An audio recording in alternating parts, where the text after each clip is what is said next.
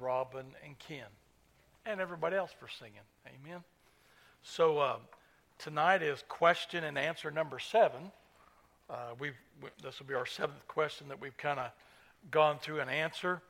Um, this one, if you wanted to title it, is what do we know about our origin? You know, origin. You know, where we came from, creation, stuff like that. And I and I, you know, like I told you, I'm using this Benjamin Keech catechism and kind of incorporating maybe two questions at a time, trying to reword it so I can understand it in my own English and things like that. Because I tell you, he wrote it back in the sixteen hundreds, and it's just an original that I printed off the, the internet back in nineteen ninety-nine when we had some internet in Kentucky. And and I actually used it at my youth. I met on Sunday nights in Kentucky, Western Kentucky. I used it with some youth in Wagner. Not necessarily these questions that I'm giving you. These are all original, how I wrote them and everything. But those kids just ate it up like candy because they never thought about God's existence, God's preeminence, all those little fancy words. And, and they never thought about creation a lot. And so this question tonight talks about our origin. That is, the question's this. What is the work of creation and how did God create man? That's the question. What is the work of creation and how did God create man? And, of course, the answer, and we'll look at the scriptures that basically prove, remember, once again, we're only just hitting the surface, very shallow. The answer to that is God, by his word, made all things out of nothing.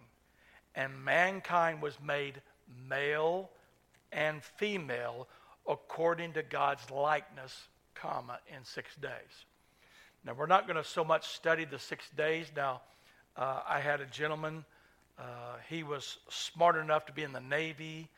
Um, he was not only, I guess, the guy that was in charge of weapons and stuff, but he became pretty much a nuclear engineer. And he lived, he lived there in Inola. I knew him when we were members at First Baptist Inola from oh six to about two thousand twelve. Very intelligent man. Uh, The reason he moved from Inola in the Navy and took that nuclear skill, he moved to Inola back in the seventies. Remember when there was going to be the Black Fox nuclear plant? He was going to be the guy that would sell the services to you and all the power and everything. Well, obviously, the Black Fox didn't happen. And, of course, that's, I don't know what Indian tribe, but Inola means Black Fox in whatever language it is. Osage, Muskogee, I'm not sure what it is, but Inola means Black Fox. So he was very smart. He also knew a lot about Inola history for obvious reasons, let alone he was just kind of a history buff, being a former military man, and I think he was a uh, like a lifer or whatever. But uh, David was a real sweet guy. He ended up being the chaplain of the Gideons there in Rogers County, and he would have me speak at fifth grades and during Gideons meetings and stuff. But my point is, is the, the big discussion me and him had once was define what those six days were. And, of course, I did. I didn't have any learning like he had. I said, well, it's just, you know, the sun goes up, sun goes down, six days. That's my view. He said, well, I had another view, and he had some other view, and I can't remember all the details. And I said, well, David, that's okay. You know, if that's what you want to believe, I said, as long as you believe God spoke it into existence, I said, this is not so essential that, that I'm going to split sheets with you. But but David said, well, if God, but this is what David had a question for me, and me being a little high school uh, graduate, he said, well, how could the earth be as old as it is if it was created in six days? I said, well, David, God had created everything in a mature status. I said, Adam didn't come out with a belly button and being three three days old. I said, he was created a full-grown adult. I said, I don't know if that means eighteen, if that means twenty-five, forty. I said, everything was created in its mature state. I said, now, let's say the earth, surface of the earth. Its mature state is X Y Z years. I don't know. So I said, that's just my view. I said, those are a lot of things that I don't worry about, David. I said, as long as we know God created everything, because he also had other training. And my point is this, is that we're not going to hash around the six days, whether they're six little twenty-four-hour days or your, or some other theory or anything. I'm just going to say that God, by his word, made all things out of nothing by his spoken word. And he made mankind male and female. Those are important things. And he made them according to his likeness. Now, when I say his likeness, what I, I what I, I my little analogy is this: He said, let us make man in our image. So there's definitely plural, right, when he said that. And we definitely know the Spirit of God was there in verse two of Genesis one. We know God was there, but according to John chapter one, Jesus was there. So I believe all three of them are there, okay? So therefore, in my mind, I'm thinking, if we're made in his likeness, he is a triune God, Father, Son, Holy Spirit. He's a triune God. Well, you know what? You're a triune being, body, mind, and spirit. That's one way to look at it. There's other things we could take some characteristics of God, like he reasons, he designs, he expresses emotions. So we're kind of made in his likeness to reflect God. That's what we were made in his likeness means. And so these questions and answers are very, like I said, very shallow. They just kind of hit the surface. But why is origin so important? Why is, where did we come from? How were things created? Why is it so important? Well, I'm going to give you a little illustration of why it's so important that we have these basic things we're going to look at, these basic understanding we're going to look at. When I pastored in Kentucky, we moved there.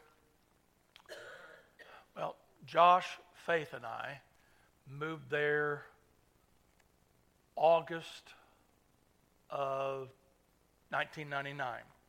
So Josh kind of had to leave Eastwood Baptist School and jump into a sixth grade there in Spotsville, Kentucky, which was ten miles east of Basket, Kentucky, because they had elementary schools for every community, but once they got in junior high and high school, it was all county, county high school, county junior high. So we moved there that fall of uh, nineteen ninety-nine. So Josh had kind of finished nine weeks, a little bit more. He jumped in there, but the next year, he started seventh grade at the, at the north. They had a north and a south junior high. That's how big the county was. It probably would have been the size of a county. Henderson was probably about the size of Broken Arrow, and that was the county seat.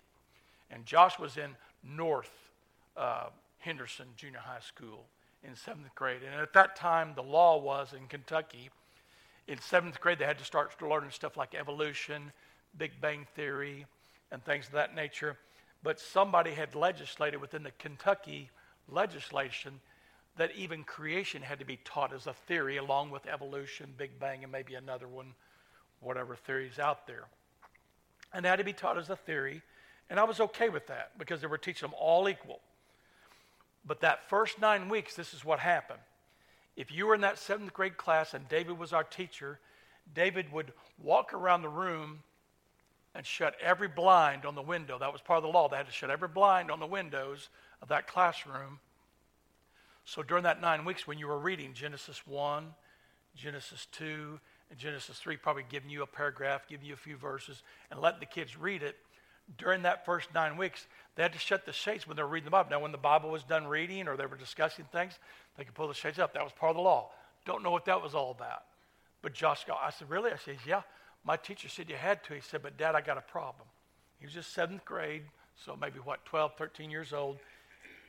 He had professed Christ, but he didn't get saved till he did his freshman year at N S U, and I didn't know any different. And he said, Dad, I, said, I got a problem. I said, what is it? He goes, well, there are going to be true and false tests on creation, and then the next second, third, and fourth nine weeks over evolution, Big Bang. Just true, false, after we've studied whatever they've shared the theory. He said, I got a problem. He says, uh, I know we believe God made everything out of nothing, that he spoke it into existence. That's basically what he said. He said, I know how to answer those questions, true and false, based off what I've read in the text and what they're going to give us, and then it's just true, false.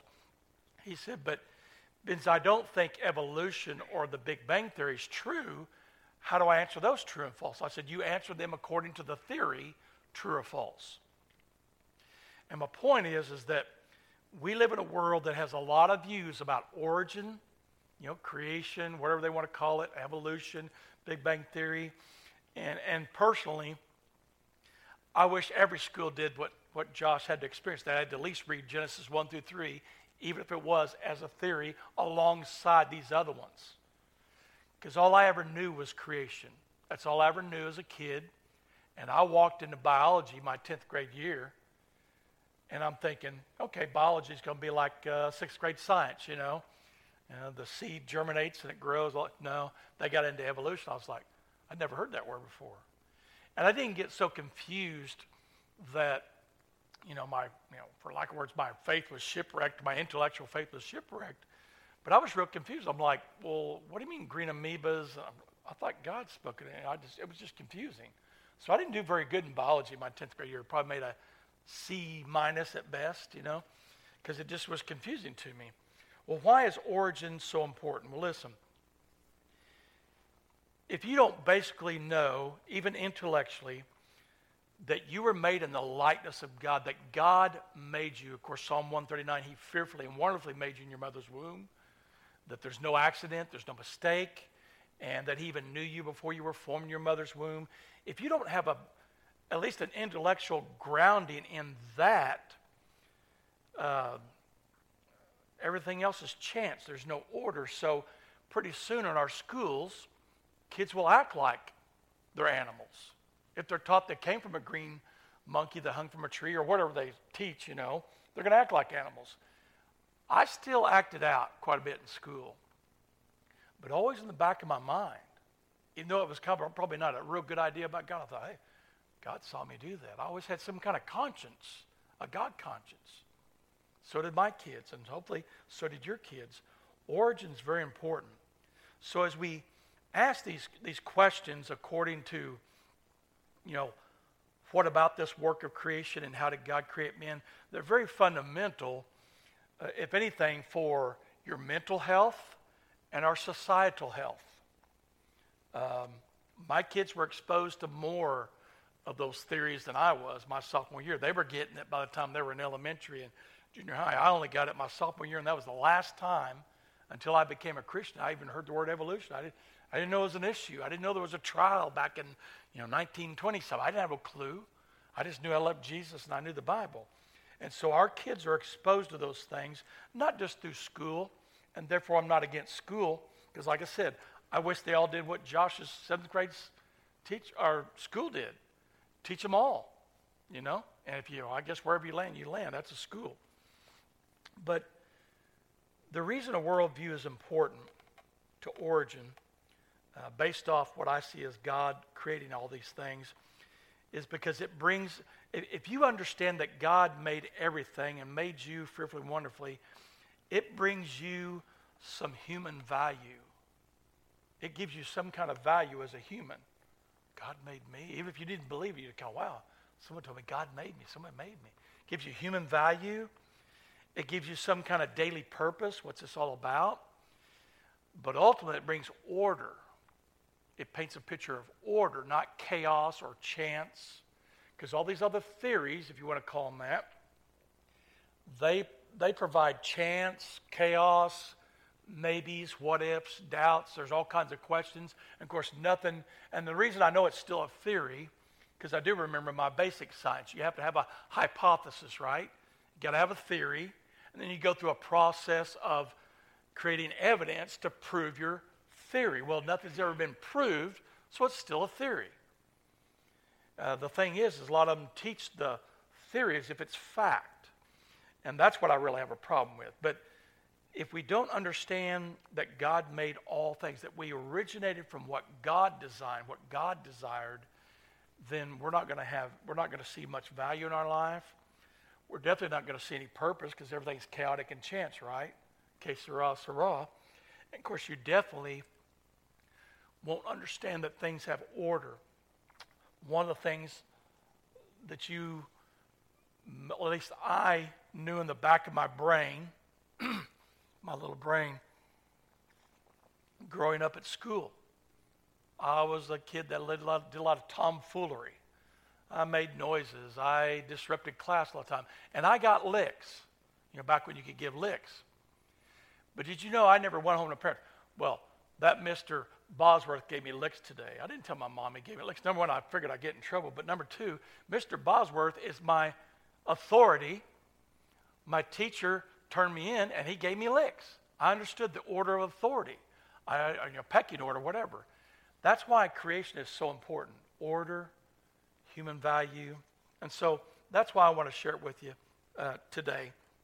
But in uh, in Genesis one one is where we'll start right there. I'll get turned there myself. Genesis one one, And we'll be back in chapter one here in a little bit, but from Genesis one one, we're going to jump to Hebrews chapter eleven, then we'll come back to Genesis one. But just look at Genesis one one with me. God gives components for all creation to exist, or God gives elements for all creation to exist. Look at Genesis one one. In the beginning, God created the heavens and the earth. Now, obviously, the next rest of the verses of this chapter, the rest of the verses of chapter two, and even chapter three gives a, a, a synopsis of everything. But if all we had was verse one, did you know we would have all the scientific components for life to exist? I'll give you an example. In the beginning, time. In the beginning, we have time. That's an element for life, right? In the beginning, we had time. God, a designer, created power, the heavens and the earth, space and matter. Those are elements that, that have to be there for life to exist. Time, a designer, power, space, and matter. So right there in verse one, if we were a scientific thinking person, not that any of you aren't, I'm very limited in my scientific knowledge. But if someone really was scientific and said, you know, and they're going to try to prove this theory of creation by God, either false or, or anything, they would have to admit that the elements for life to exist are right there in verse one. Time, design, power, space, and matter. They have to, they have to exist for life to exist. And God knew exactly what he was doing. You know that, and I know that. So that's the first verse I want to look at. It's just Genesis one one. These are five elements or five components, as I said, needed for life to exist and needed for life to be sustained. Right? Heard a joke one time. It's kind of a joke. And this scientist cried out to God and said, God, you created man. I'm going to create a man. And the man worked for forty years in his laboratory to create a man. And on that fortieth year, he called God down and says, see there? Created a man. And there was. There was a man standing there. And God says, good. He said, now create dirt. Because that's what God started making man. He made man out of dirt, right? And so the man, the scientist obviously was stumped, you know. It's just like a professor said one time, do you believe that uh, there is no absolutes? And then, of course, the kid responded, are you absolutely sure about that? You know, he kind of put him in his place.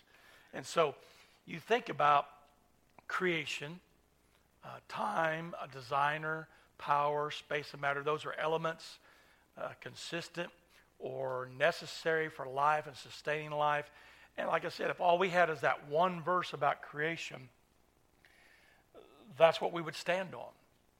But in these next few verses that we could read over and over, chapter one and chapter two, it gives a lot of detail. Like, for instance, it gives the detail, the chicken came first, not the egg, right?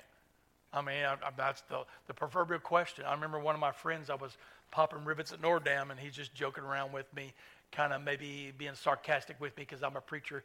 He said, well, preacher, he says, which came first, the chicken or the egg? And I found that verse when it talked about it. I said, well, right there.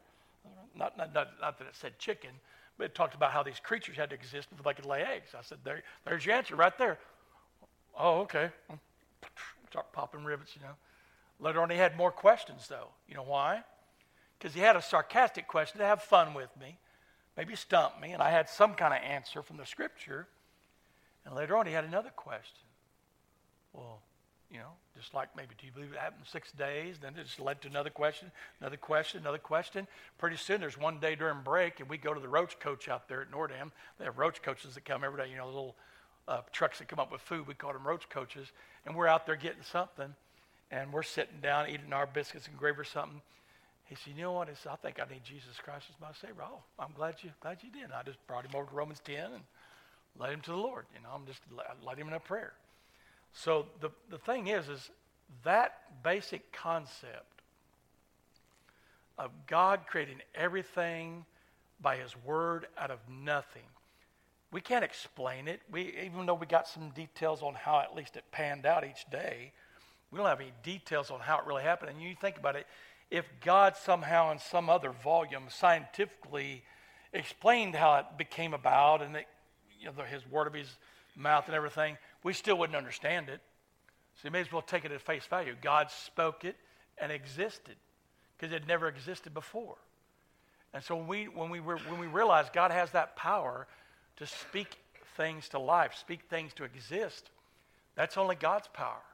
I know some of our uh, brothers over there around South Tulsa would like to think that that you're a little Elohim, a little God who can just name it, claim it, gab it, grab it. That's all fine for their theology, but I tell you what, one of them was stumped one time when they said, "You have Tourette's syndrome." I said, "Yeah, I twitch and I do things and I take medication." "Well, God can just heal you from that." I said, "Well, I know he can." "Well, then why don't you believe God for it?" I said, "Well, I've asked God several times to take my," because in, in high school when you're twitching and stuff and people make fun of you, it's embarrassing. I didn't even know what it was then. Now I take a little medication. They said, "Well, then, then you didn't believe hard enough." I said, "No." I said, I brought him over there where Paul said three times he asked God to take a thorn flesh. I said, God said no to him. I said, apparently God's saying no to me right now. His grace is sufficient. And, of course, these other guys are listening that aren't believers. So, once again, the Scripture wins out. So it's important that we understand origin. There was time, design, power, space, matter, and all those are right there in verse one. Things that things that are necessary for life and the of life existence and life sustaining. So, so to us, concerning this theory, that's quotes unquote, the theory of creation, it's a fact. It's a fact that there was a time, there was a designer, he had power, and he used space and matter to create all things by his spoken word. So that's the fact. Uh, what was it, uh, the old uh, movie with, uh, what was his name? They, that's a fact, Jack, or whatever, Bill Murray and somebody. That's a fact, Jack, he'd say. I don't know what he was talking about when he made that movie, but uh, I remember that stuck in my head. So we used it a lot when we played soccer. If we beat you, that's a fact, Jack. But anyway, so jump over to Hebrews chapter eleven, and we'll jump back to Genesis one here in a moment. So we talked about how God gives components or elements for all creation to exist. Now in Hebrews chapter eleven, verse one through three, God gives faith for all creation to exist. In other words, he gives us the faith to believe that he spoke it into existence. Now I know verse one and two is more uh, more geared towards redemptive faith than it is creation faith. But look at all verse one and three with me. Now faith is the substance of things hoped for, the evidence of things not seen, for by it the elders, or that is, those in past history, obtained a good testimony. Why? Because they believed God. They believed what God said. Abraham believed God, and what? It was accounted to him as righteousness. Later on in, in the New Testament, it says God had revealed to, to Abraham righteousness, and so he believed the gospel that God gave him, the light that God gave him. Verse three, by faith we understand that the whole worlds were framed by the word of God, so that the things which are seen were not made of things which are visible. In other words, the writer of Hebrews is saying, look, believers of the Old Testament or old of old history testify by faith of the things not seen that they hope for. They hope for redemption. They hope for heaven. They hope for righteousness in the Old Testament, right? He says, the same way by faith, all believers believe by faith that the things that didn't exist before creation existed because God spoke it into existence. So um, how many of you have ever seen heaven? I mean, literally, been there. Not me either. I just raised my hand for example. But I know it exists because Jesus talks about it. The Bible talks about it. It gives some information about what it's all like. But you know what? We won't actually know it, what, until we step into that presence, right? So by faith, we're hoping in eternal heaven, eternal presence away from sin, eternal dwelling with God, just like these old saints were in verse one and two, these witnesses that went before us.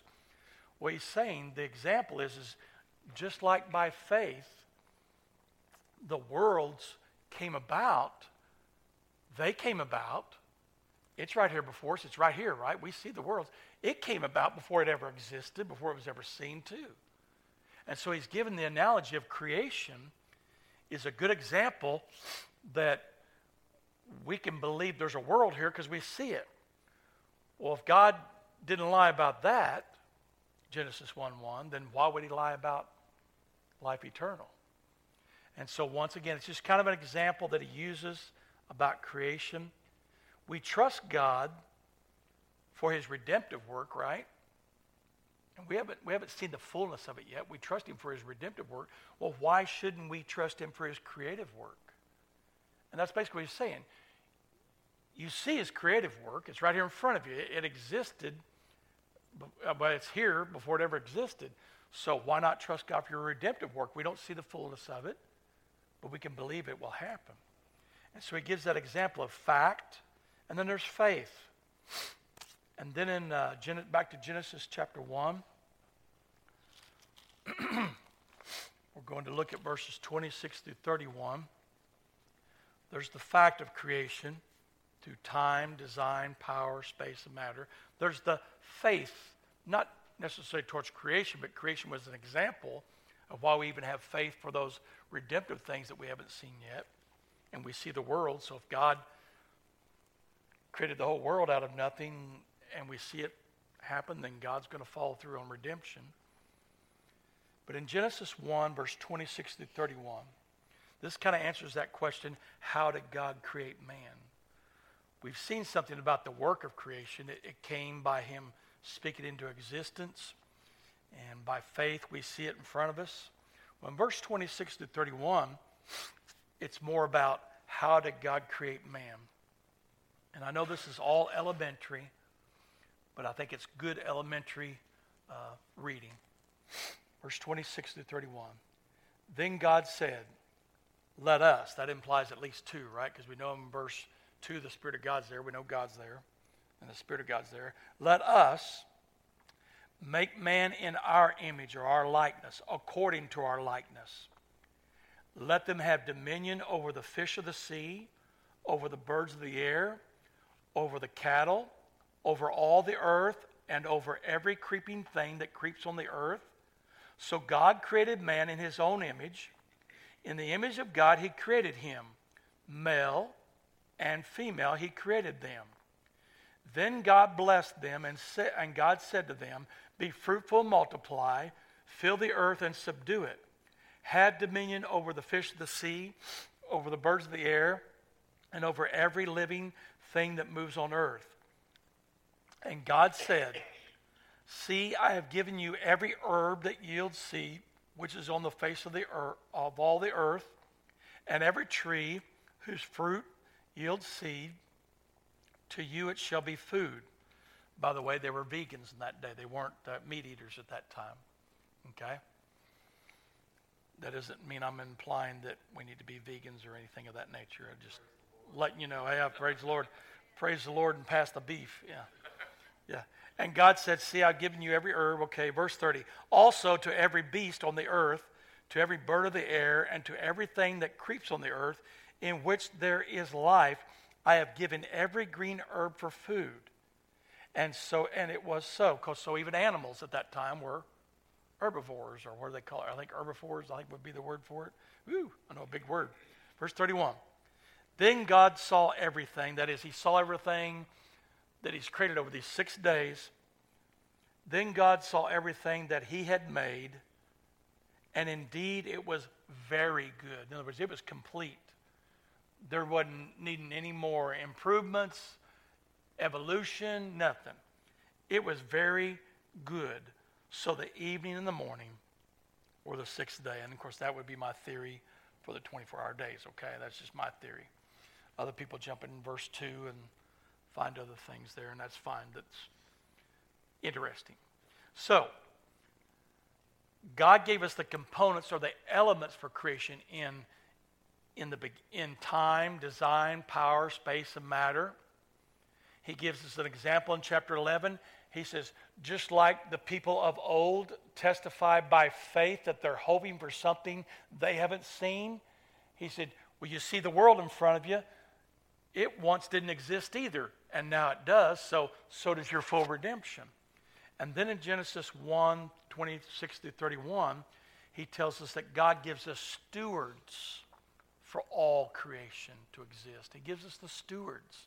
Who's the stewards? Man and man and woman, male and female.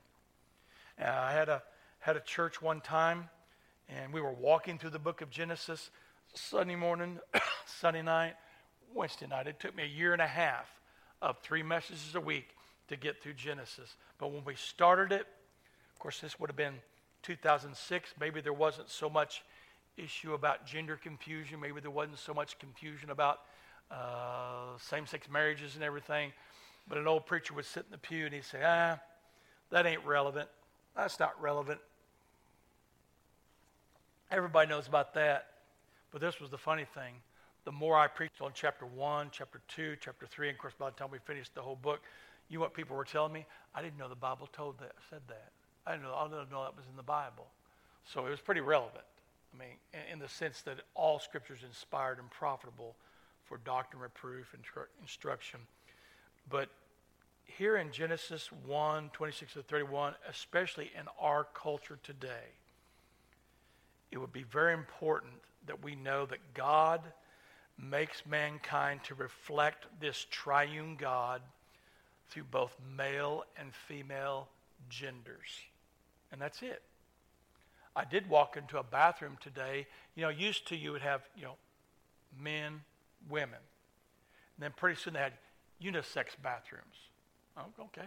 You know, today it's, I can't remember where I was at, but today the sign said, all genders bathroom. By the way, you know what? They're covering all their bases, and there was only a one-holer, so there's no issue about someone going over my daughter. I thought, well, at least they were honest, you know? I mean, to their culture anyways. But the point is, is that right there in verse twenty-six and twenty-seven, God says, let us, me, God, you, the Spirit, you, the Son, let us make mankind in our likeness, both male and female. And that's it. Now, I know there's some uh, freaks to nature. I know there's, I can't remember the fancy word for it, people that kind of look like they have both genders. But those are um, gene issues. It's not a new gender, okay? And I can't remember the word for it. I've heard people talk about it. Uh, they come out kind of deformed or whatever, so they can look like a male and a female and things. But the point is, I'm sure if you did some kind of X X and X Y uh, test, you would know which one they are. I thought about doing a women's, uh, uh, a couples, or um, a conference one time, a Bible conference, and I was going to call it the X X and X Y conference. You know, just, just to shake the fist in the in, in the in the face of the world, because there's only X X or X Y. That's it. I mean, male or female. But I thought I decided not to do that. But we find out in verse twenty-six and twenty-seven, God made them male and female for the purpose of reflecting or like in the image of a triune God. In verse twenty-eight through thirty, God not only made mankind to reflect a triune God through both male and female genders, God made mankind to resource, to resource the blessing of God to provide for them, to populate, and to procure all of creation. So he provides them the resources to not only reflect God through reason, through, through expressing themselves and different characteristics that we can reflect God, but he provided them the resources to provide for their for their and the animals' eating, to, to populate, to multiply and populate, and to procure and take care of this creation. Then in verse thirty-one, as he gives us stewards for all of creation to exist, God makes mankind, male and female, as the crown jewel of all of his creation. Why is that? Now, I'm going to tell you something that may hurt your feelings. I have a little miniature dog named Hank, a miniature weenie dog named Hank. He's only four and a half pounds. I give him a personality all the time. If he's following Karen, I say, oh, your little four-legged boy's following you. And if he, if we're eating, he's down there waiting for food to fall down. I say, oh, you believe in the God of gravity. I, I give him a personality. He's just a little dog. And we love little Hank. I, matter of fact, he, he'll be ten years old this April. I know there's going to come a day. I'm probably going to have to take him to the vet and say, okay, put him under, let him go. We had to do that to a dog that we had for sixteen years. We've got two double-weenie dogs that are already eleven years old. But you know what? Hank can't go to heaven. He's only body and mind. He's not made like man to reflect God. However, though, it doesn't mean I wouldn't respect Hank. Uh, you know, at, at his death, it doesn't mean that I might. I even told Karen one time I'd like to get him stuffed. You know, because he's only four and a half pounds. Get get exterminator. What do you call him? Uh, not exterminator. What do you call him? Yeah, ax, taxidermist. Yeah, tax. It's tax time. But yeah, get a taxidermist and put him up on the mat. She goes, no, Steve. I thought it'd be so cool. Just lay him down there by the sunshine, by the door. But um, you know. We love our Hank. We love all of our little animals. But you know what? Man and woman was made as the crown jewel to finish God's creation, because it was after he created them in his image. Every day something would happen and God would say, that's good. That's good. That's good. But on that sixth day, when he made male and female, he said, this is very, he looked at all of his creation, at that ending create, creation, he said, this is very good. It's complete. Because now it not only has everything we need for resources and existing, but there's a procurator. There's someone to take care of this, to be a steward. I remember in fifth grade there was a contest to make a poster, because in nineteen seventy-two, you know, you're not supposed to litter, right? Not supposed to litter. And it was all about being a litter bug. So I drew this ladybug, I guess, carrying around a trash can or something. She was a Ladybug was a garbage man. I said, don't, don't, you know, don't litter on America or something like that. And I won the contest. And, you know, just thinking about us being a, to procure and be a steward of creation, just something that simple, like don't pollute or don't litter. I get it. But I think really more than anything, it goes a lot deeper than that, right? Because there are some people that take that science to a whole new degree, almost like a religion, whether that be our carbon, you know, footprint or stuff like that. And, and therefore, pretty soon, little Hank's life becomes more important than the life in someone's womb. Little Hank's life is on a commercial on T V, and all we want is nineteen dollars a month. I told Karen, I said, what would people do if all of a sudden, let's just say Calvary Baptist says, okay, once a year, on Channel six Local, we're going to have a thirty-second commercial that just shows a baby in a womb. Not not an aborted baby, just a baby, you know what I'm saying? And they, oh, that's oh, that's gaudy.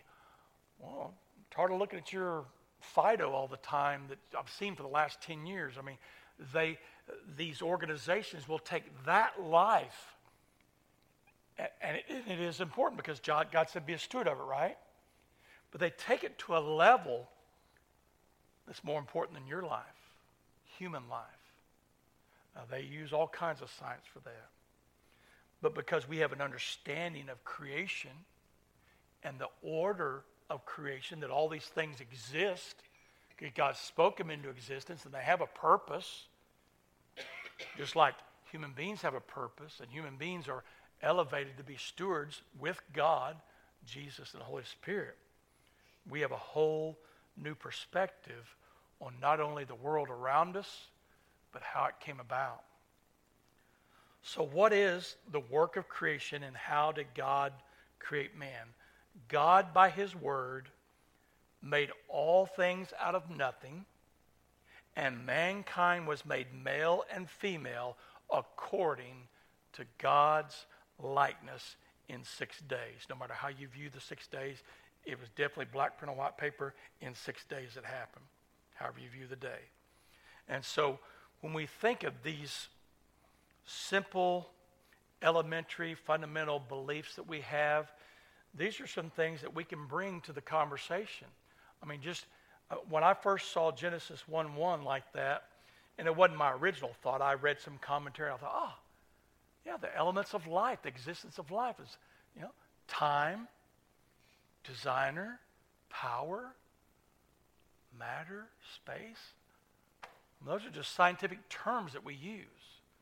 about life. And, you know, just that one verse alone could spur a conversation with somebody. I don't know who it could be. Hopefully someone's going to ask us someday about the hope that lives within us. So when we think about this creation stuff, it is important that we, I guess for lack of words, understand what the other views are, basically. I wouldn't want you to delve into Darwin's book. I wouldn't want you to delve into other things any more than I do, because I genuinely believe this is the way counterfeits, counterfeits or lies are exposed, are not so much about knowing so much about evolution and Big Bang or whatever theories you might want to be familiar with, but you're not going to expose them by finding all their flaws. You're going to expose them by shedding light on what you know is true. And Genesis one one is what we know is true. In the beginning, God created the heavens and the earth. We believe that by faith because it, it's right here in front of us, so it must be true. Therefore, when we explain the gospel to people, even though they may not, where do you see that? They're going to believe in something that they're hoping for too when they come to Christ. Because although I came to Christ to be saved, cleansed from my sin, I still have not experienced the fullness of my redemption. I know I'm closer today than I was forty years ago when I got saved. I know I'm closer. I don't know how close. Tomorrow's not promised to anybody. It could be tomorrow. I don't know. But I am a little bit more hopeful, confident, assured, because in those forty years, I kept reading what God said he did for me in salvation, what he's did in creation. So I'm a little bit more assured, but I can't prove it, can I, to anybody? I can't prove it to anybody other than just speak of what I've seen and heard and know to be true, and then show them in the God's word and let the Spirit of God stir their heart. So as you think about creation, the origin of man, uh, in our questions, like I said, those were very elementary, very basic. It's not anything that you, probably you didn't know or didn't believe, but but I believe it's important that that occasionally, like tonight, we study something like that, because we live in a world that's not as confident as we are about this. They're definitely not assured of anything. I mean, if you're on social media at any level of time, even if it's just to give a thumbs up to your friend or a happy face, there's all kinds of things on social media that I guarantee there's a lot of people, they're not sure about anything. They're not sure about anything. They have a, they don't necessarily have a lot of questions. They're just not sure about anything. So they'll just they'll just post anything to get attention, to get likes. And and it breaks my heart, because I'm like, God has the answer. He has the answers. And so so what I do on social media lots of times is I respond to some of my friends that are on there, especially my, and when I say friends, not just Facebook friends, but friends that either I know and love like you all, or friends that were classmates. And I don't respond combatively or anything. I just maybe say something about what they posted and say, well, have you ever thought about this? And it usually doesn't come across very combative to them if I say, have you ever thought about this? Now, if I just say, well, you're You're stupid and wrong. The Bible says this. Well, I guarantee you it's going to get, Facebook's going to blow up and go viral. So so I'm real careful with my words, but I try to challenge them at the same time if the Lord leads me. Otherwise, I may just leave it alone and begin to pray for that person. So anyways, I just thought this would be an interesting study. What we can do tonight, we're going to have our prayer time. So uh, I think uh, Robin's got the prayer request sheet. I did add Joe to that, Joe